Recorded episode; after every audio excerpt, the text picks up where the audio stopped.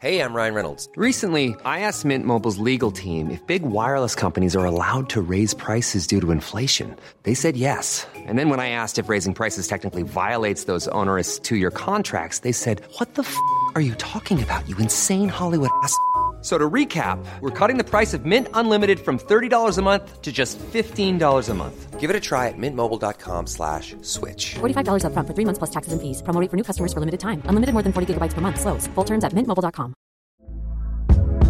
Hey there, it's Michelle Norris. I'm host of a podcast called Your Mama's Kitchen. When I travel, I'm usually looking for a way to find a taste of home when I'm not at home. And one of the things I love to do when I am at home is entertain. And Airbnb allows me to do that. When I was in California recently, I rented a house that had a great kitchen. And when we were sitting around the table, we we're all thinking, we're in someone else's house. Someone could be in all of our homes as well.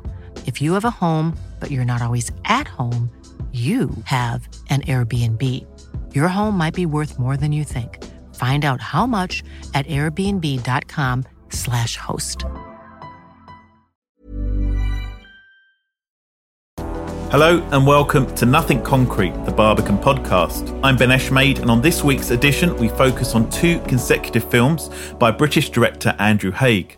We get insight from the director himself about his 2015 film 45 Years, and a different perspective from lead actor Charlie Plummer on its follow-up, Lean on Pete. For me, that's what happens in the film. Is both of the characters focus in their world loses its meaning. I, I compare this film to an untraditional love story. To have a scene partner that, you know, has these beautiful, huge eyes and is so expressive and decides to do what he wants when he wants for a lot of the time.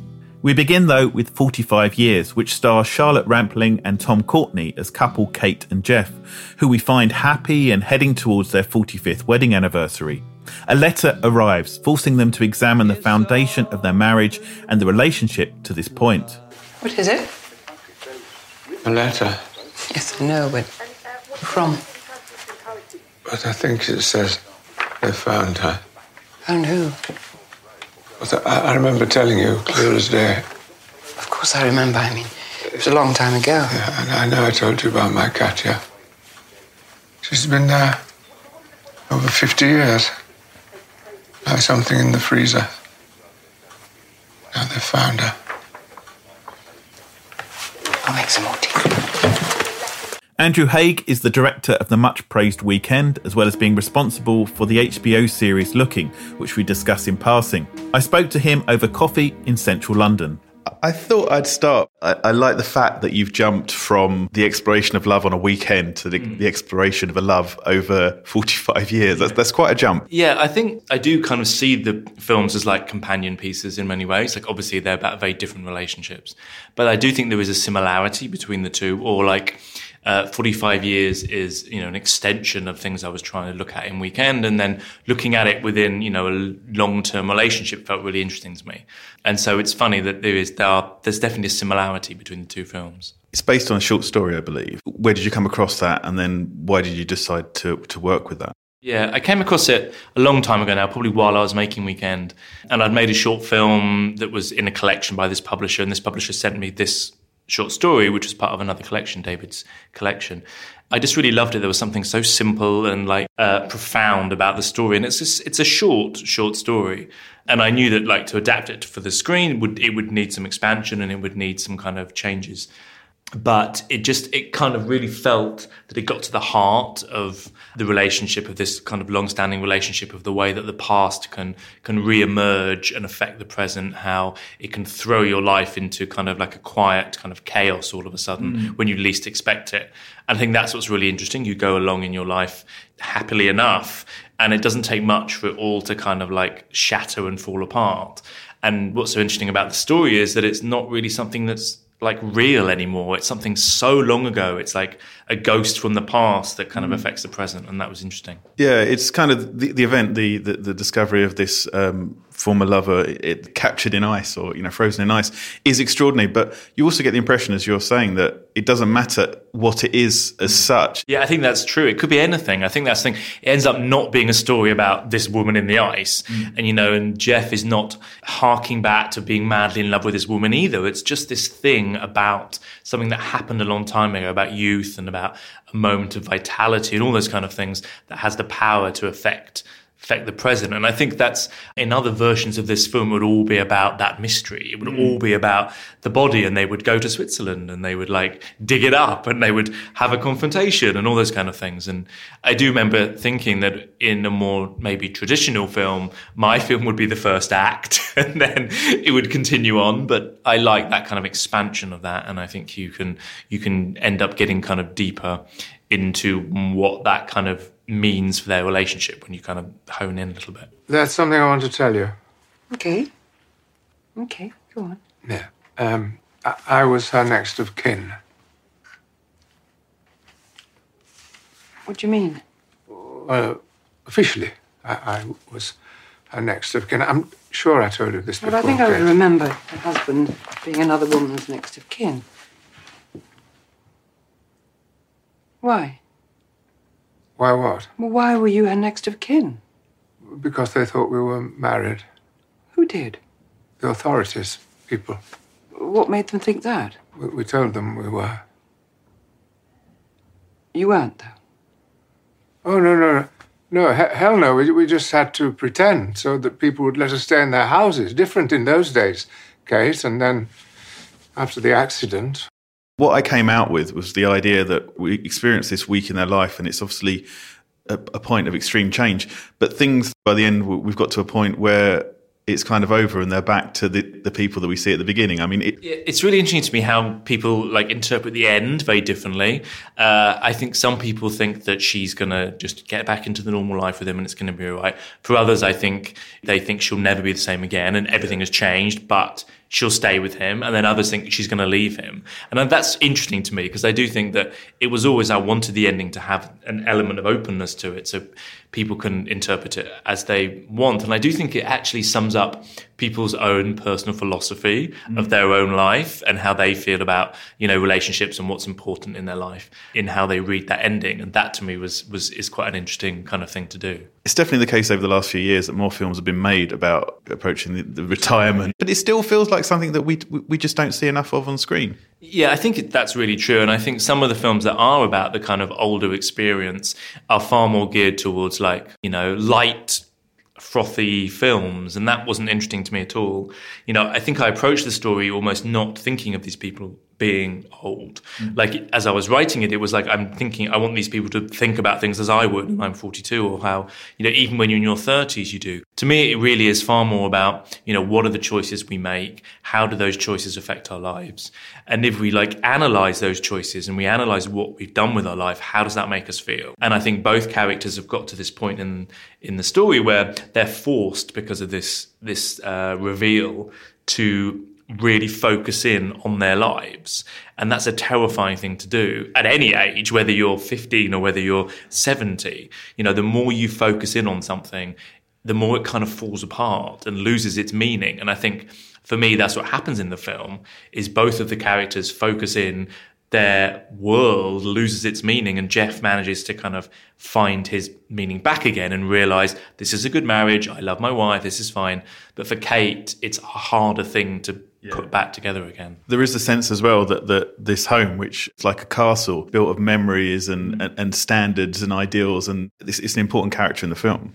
Absolutely, the house is essential. Like I think, especially when you do live in the same place for a long time, which these two characters have, they've built the house reflects who they are. The books on the shelves, the music they listen to, everything reflects who they are as people. And that was really important to us to get that house to feel like it's like a living, breathing character. And even in terms of like the sound design, mm. you know, we made sure that it had its own like creaking sound and the attic sounded a certain way and the wind sounded a certain way in the windows. And I think, you know, when you live somewhere, it becomes like your refuge. And I think what's hard for, for say, Kate in the film is suddenly that all starts to break down again. Like she hasn't been up into that attic for years and suddenly it's there and it's like everything she knew or everything she thought was true about her life suddenly is just slightly altered. It's not even that it's radically different.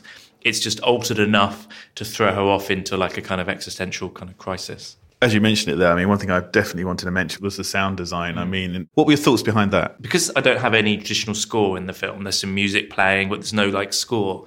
Sound design becomes so important. And the sound designer, Joakim Sundstrom, like we talked a lot about trying to like really it's about making it feel still realistic but expressive. So it's it's about finding that balance. So you're not like hyper aware Mm. of the sound design but at the same time it feels like it's it's like a character and it's telling you something that you know adding to the kind of visuals of the of the of the film.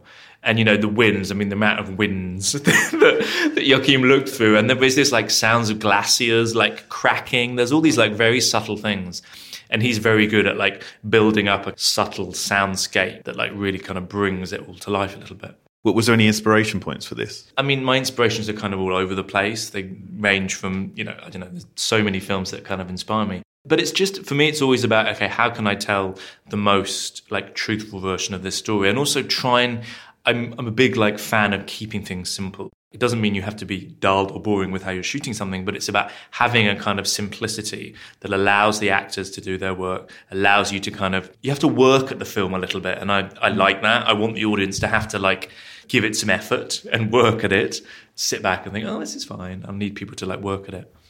Trying to kind of understand your sort of technique when you're being a director. I mean, again, with this and, and with your last film, there's a sense of you. Do you let them live live as those characters and then film around them a little bit, or, or are you very strict on the on, on following scripts? I think it's it's this was a lot more like I think Weekend there was there was more room for improvisation. The style of how the film was. This was much more just like script as it was.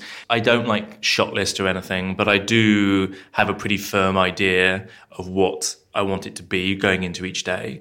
And I'm usually quite clear on how I want things blocked. Like I like because blocking becomes so important when you're when you're when you're shooting something without too many edits, which both weekend and 45 years is.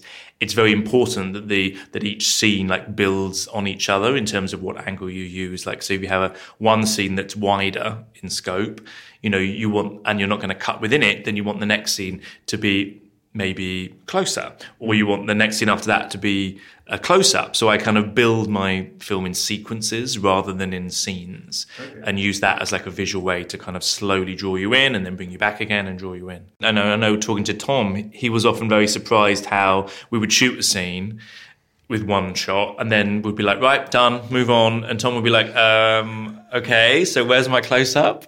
You know, and there's certain scenes where you don't even see Tom. He's like sitting behind a wall. You don't even see him. And then he comes around the corner. And I think that was sometimes quite surprising.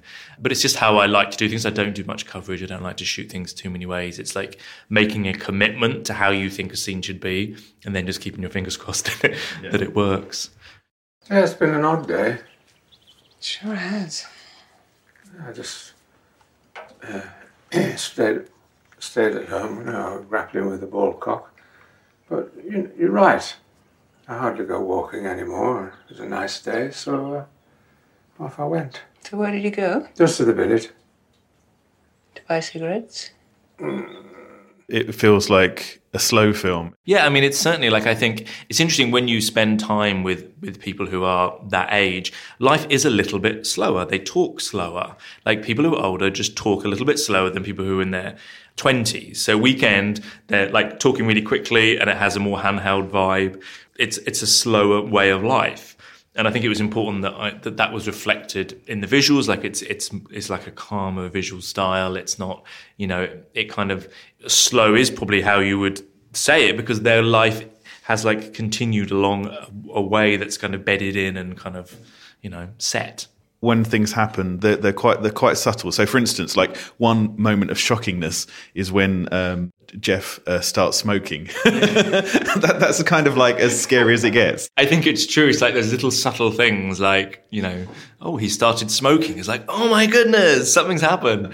And I do like that because I do think that is the truth of most people's lives. Like the things that happen in most people's lives are small, subtle things. And the fact that he started smoking again is actually very important for the story. Even though you know it's just him having a cigarette again, I'm I'm well aware that you know that it's the, the film works on a certain level in terms of you know story wise and plot wise, and you know it's something that it's those small details that become that speak you know volumes about about the world rather than big events. I lost my sense of smell, you know. Um, I just don't want us to start smoking again.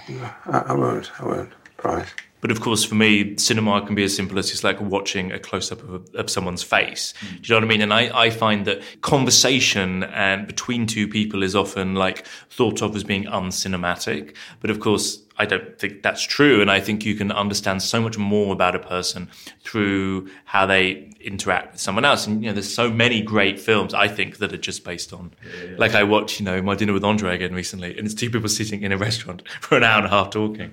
And it's fantastic. I think Charlotte Rampling and Tom Courtenay had worked together before. I mean, how much did, how much work did you have to do to kind of help them become those characters? they actually hadn't worked together before. And it was really strange to me because you kind of think they should have done because of how long they've been working and stuff. And they hadn't worked together before.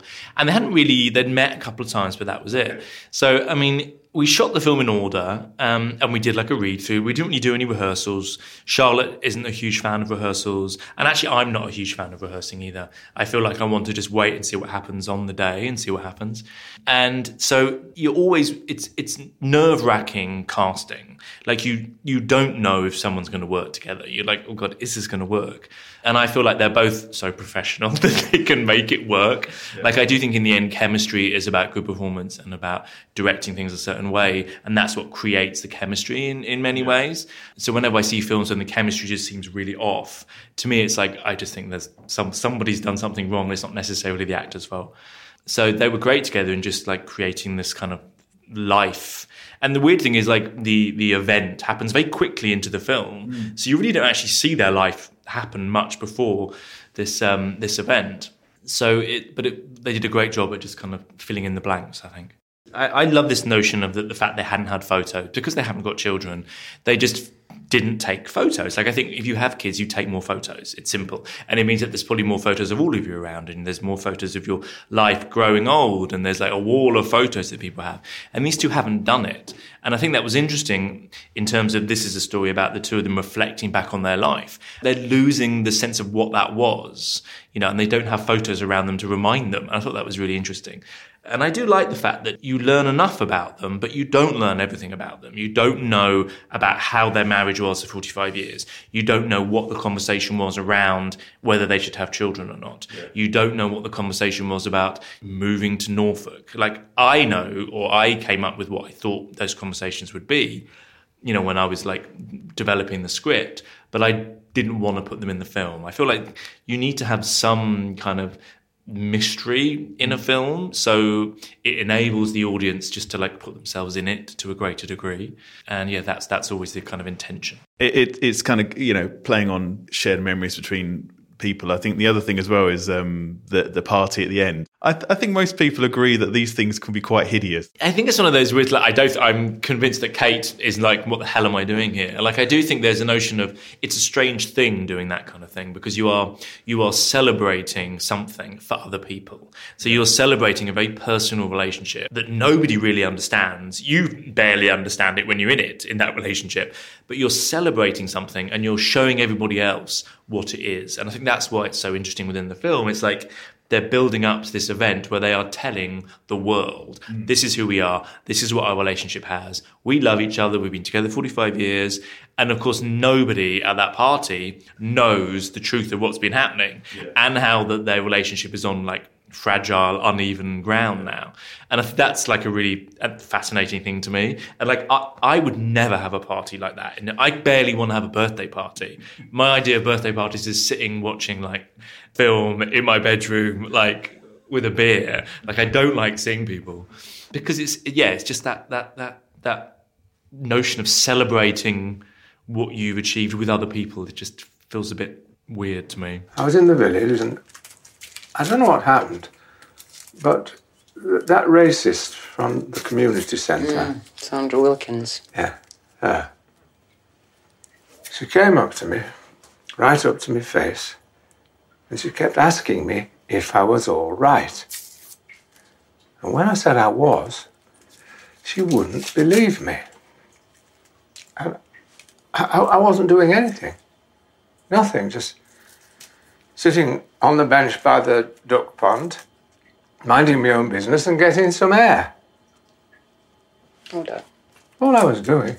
Promise. I believe you. She's a dreadful woman. Just ignore her. Mm. I wanted to ask because it, it seems again going back to the, the, the large leaps. It's fascinating to know that you sort of worked early on in Gladiator and Black Hawk mm. Down. Mm. I mean, that they, again, is there anything that you took from those which which is relevant to a film like this? I would say 45 years is almost identical to Black Hawk Down. It's just cups of tea and like watches rather than like guns and like explosions. It was, I mean, you know, I was an assistant editor on those films, so you're not creatively involved when you're an assistant editor. I think working in editing is actually a really good training ground because, you know, that is where often the story is made, is in that edit room. Like, you would think it probably shouldn't be, but, but often it does end up that you have to create that story within, within the edit room. My, like, desire to tell stories in a simpler way and visually simpler and less editing basically has been influenced by working on films which has so much cutting mm. because i'm i would work on a lot of those films and think I don't feel the need to cut now. I'm like losing something, and my brain is is like being forced to like look around the screen constantly, and I'm being I'm going through these like slight temporal jumps, all these kind of things, and I just want to let it exist and let the audience watch it, make up their own opinion, and move on to the next thing. Good morning. Good morning. Listen, I hope you don't mind. I just wanted to come in and apologize for last night. For what? Well, you know, I was a little drunk, and I hope that I didn't come across as. As. Well, as, you know, one of those guys that.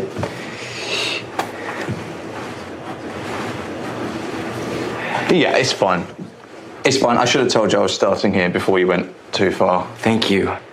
Um, and was it interesting making the, the TV series with HBO? I mean, has, has that had an effect in some ways? It's certainly been a it's it's a it's been a different experience. It's like I mean it was it's been great and I've really enjoyed it. It's like suddenly you're working instead of like my crews are very small on films, even 45 years, we, it's like 30 people. TV show, regardless of the scale of the TV show, you have like 200 people. So it's a bigger thing and the budgets are bigger and you have a lot of crew and a whole like kind of thing around it. But it, it's a different thing. There's different priorities. There's different voices that have to be listened to when you're making a TV show. There's, you know, it's a lot more expensive. So there are other priorities at stake. But I do enjoy it. Like I think I, I like both. I think film is always where my heart is. And even though a lot of people think, well, film and TV is the same thing nowadays, I personally don't think it is. I think TV is great. I think film is different. There are things in TV. It's interesting. You mentioned we talked about sound design. On TV, you can't be as subtle with your sound design. There's limits. You can't be you know you can't go too loud and you can't go too quiet because of people's televisions. So there are things that are a little bit const- constrictive when you're making tv um, but still they have their its own like pleasures definitely. Well, I suppose it, the easiest way I could compare it is is the fact that with, with a film like Forty Five Years, it's that unless you go into a cinema, you, you said for the next couple of hours, I'm going to watch this film. We we just bombarded with so much in our lives that you can't concentrate. I agree. Like I always get, it makes me crazy when people get sent like the link to the film to watch. I'm like, no, you've got to sit in the cinema because it's true. Like if you watch that on TV, I know when the when the TV show is on, you get people like tweeting while they're watching the show, and I go insane about it. I'm like, I want to reply to them. Why are you tweeting? Like, watch it, have an opinion. And it's people like, I love this bit. I hate this bit. This bit's awful. This bit's so boring. I'm turning off. This bit's fantastic. And it's like, it drives me insane. I mean, if it was up to me, an audience would be locked into a room, the door would be shut, they would be chained to their seat, and they would be made to watch it. So, but I know the world doesn't work like that, unfortunately. Last question, and, and maybe moving back again to the to the start after after making this and viewing it, mm. should we leave the past alone? Is my question. Mm. I think it's hard. I think you can't leave the past alone. I think the past obviously is the past. I'm a firm believer that everything that happens to us, you know, creates the person that we are. And whether we like it or not, that's the case. You know, we are a product of our experience and usually random experience, unfortunately. It's just about where you ended up being born, who your parents were, where you lived, what your schooling was like. Like, you can't escape those things sometimes it's incredibly unfair and that's what's so awful about the world really is that people are born into like shit circumstances and awful things can happen to people so i think it's very hard to not have the past affect you i find i suppose it's about finding a way to deal with the stuff that's happened in your life and try to find a way forward and know that you do always have some element of control in trying to make it work better for you and be better for you I think I'm going to have a go upstairs and have a bath. I've got lots to do tomorrow. Are you sure you're all right?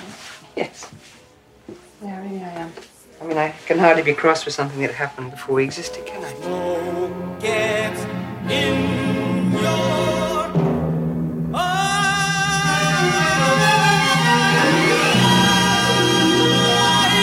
So now we take a slow trot and we arrive two years later at Haigh's next feature, a beautiful piece of cinema starring Charlie Plummer and, well, a horse. What do you think about all this, Charlie?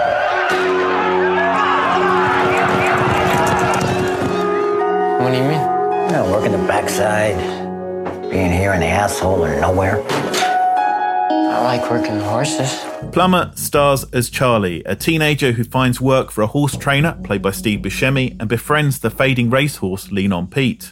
Travis Fimmel plays his very neglectful father, and Chloe Sevigny plays Bonnie, a mother like figure who befriends Charlie, but the horse is the star, as we'll discover. I spoke to Charlie Plummer.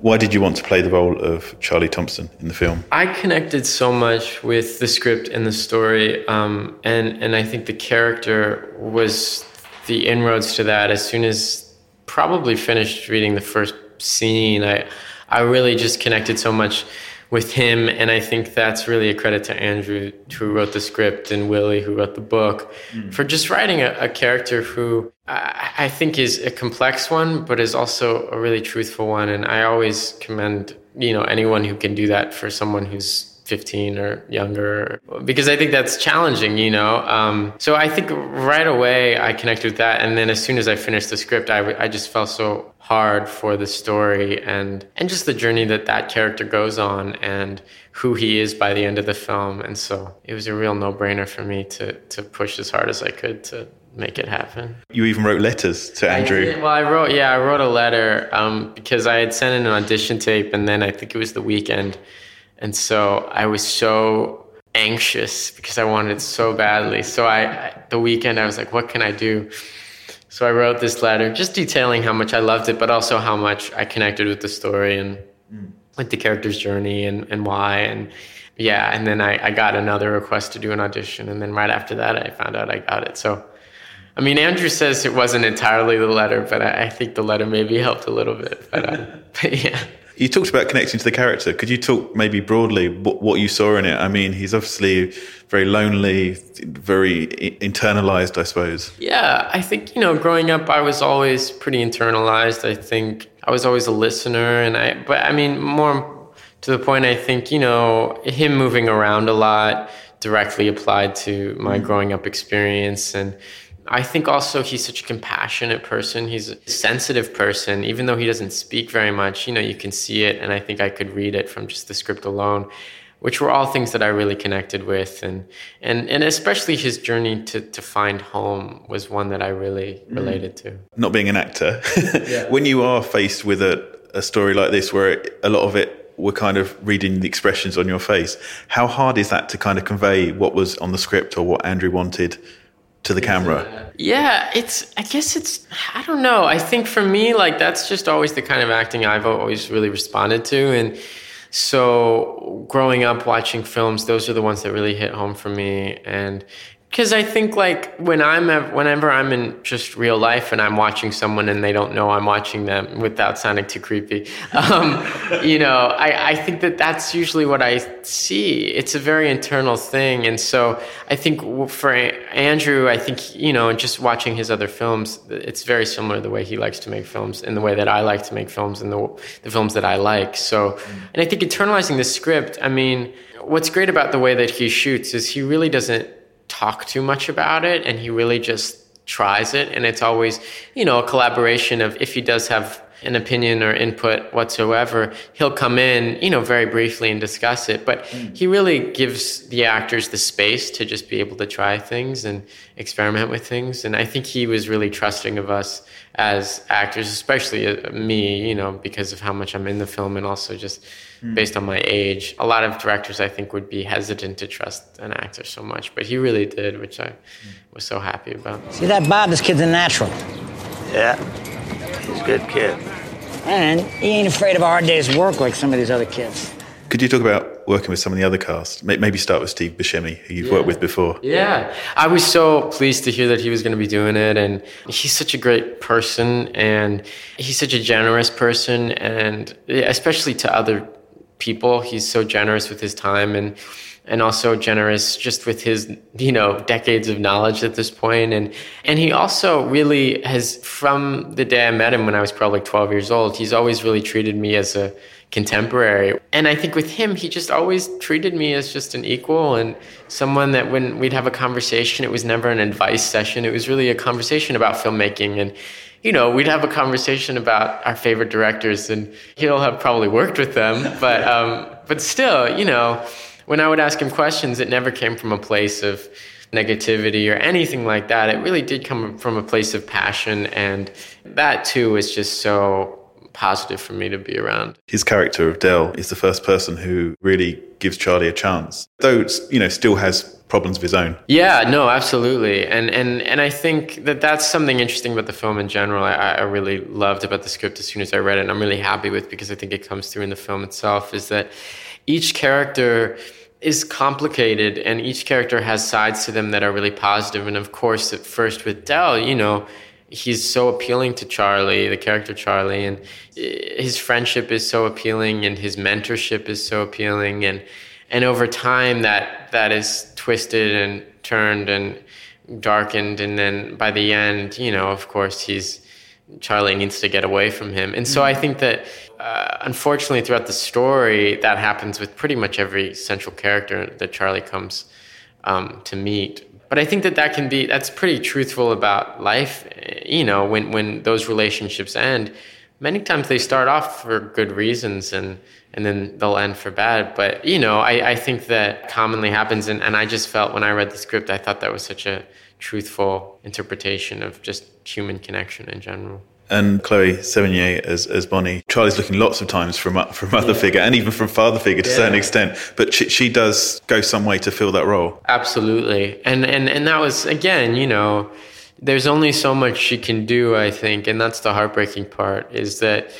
In an ideal world, I think for Charlie, he could live with Del and Bonnie and have an odd family, but one that is still a family and one that cares for him and one that protects him. And and I think slowly that image and that idea that dream it begins to fade. And as he's struck with reality and the reality of their lives and the reality of what they have to do to survive he realizes that's not going to fly with the way that he would like to live his life. That's why he has to move on. I think every character is complicated. Um, charlie's father is he has a lot of faults, doesn't he? I mean, how, how did you view him? I, I mean, I think I viewed him, and we spoke with Andrew and Travis, who played him so well. I think um, we spoke that they were more or less a lot like brothers in a sense. And so when it's your father, it's, it's, he'd probably be a pretty disappointing father. But if it were your brother, that might not be the case. Therefore, I think Charlie gives him a lot of breaks and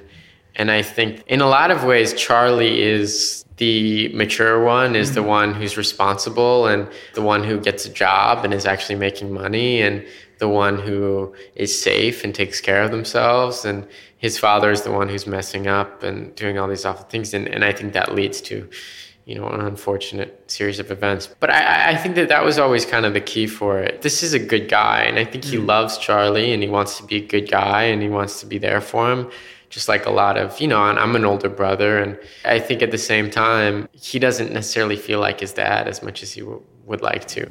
I'm sorry. I didn't do you through the door like that. Hey, I'm gonna be fine. You should go home, get some mm. sleep. No, no. You stay right here, okay? I'm not gonna be much company. It's okay. Let's move on to the star of the film, other than yourself, Lean on Pete or Pete. what was it like working with a horse? Yeah.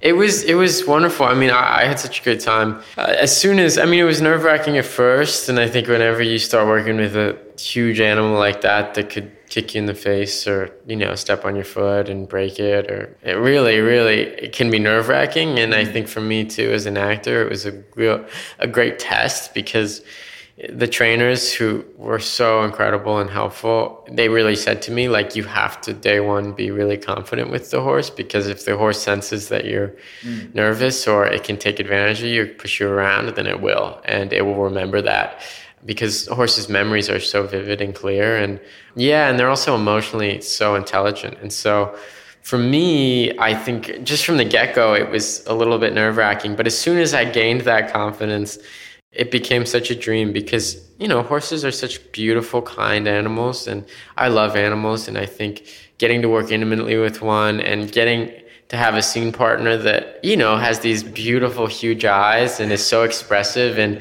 decides to do what he wants when he wants for a lot of the time. And it's a lot of fun. You know, it can be difficult at times, but honestly, the trainers that he had were so great.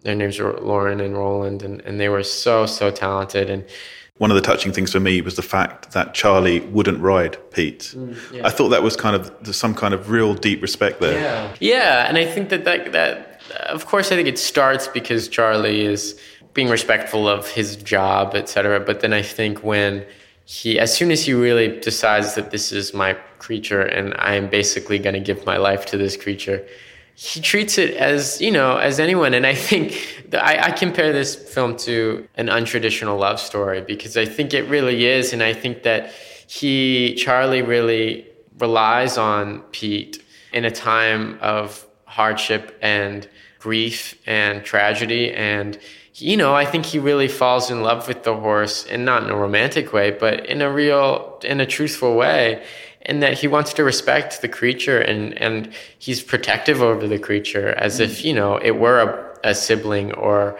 a family member or a partner or whatever that may be because i think that that love really is genuine. And so i think that that's why you know especially towards the end he becomes so attached to the Mm. horse that he doesn't want to disrespect him at all He tells him things he's never told anyone else before. yeah, yeah, and he really and, and and it's quite heartbreaking because I think he, as a person, as a young person especially, hasn't ever had the opportunity to share those things with anyone.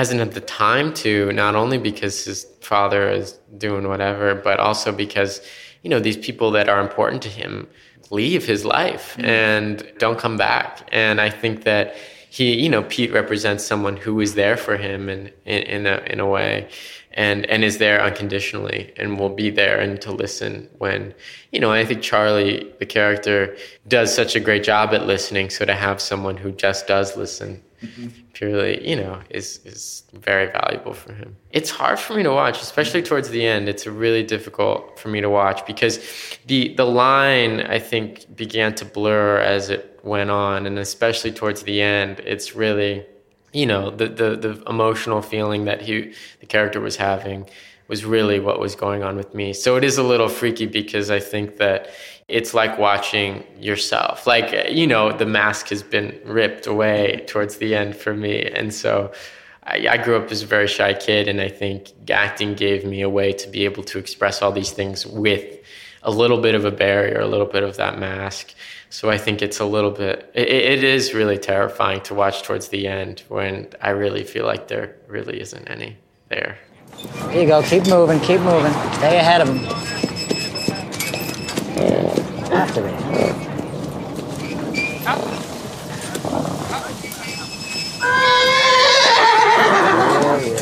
You singing a song?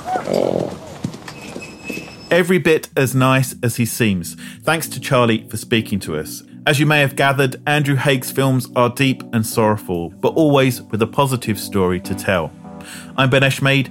You've been listening to an archive edition of Nothing Concrete, the Barbican podcast, here to inspire more people to discover and love the arts with weekly episodes of archive finds and themes series. Subscribe to Nothing Concrete on Acast, Spotify, or wherever you find your podcasts. And if you can, leave us a review to help us get the word out. Planning for your next trip? Elevate your travel style with Quince. Quince has all the jet setting essentials you'll want for your next getaway, like European linen, premium luggage options, buttery soft Italian leather bags, and so much more. And is all priced at 50 to 80% less than similar brands. Plus, Quince only works with factories that use safe and ethical manufacturing practices. Pack your bags with high-quality essentials you'll be wearing for vacations to come with Quince. Go to quince.com/pack for free shipping and 365-day returns.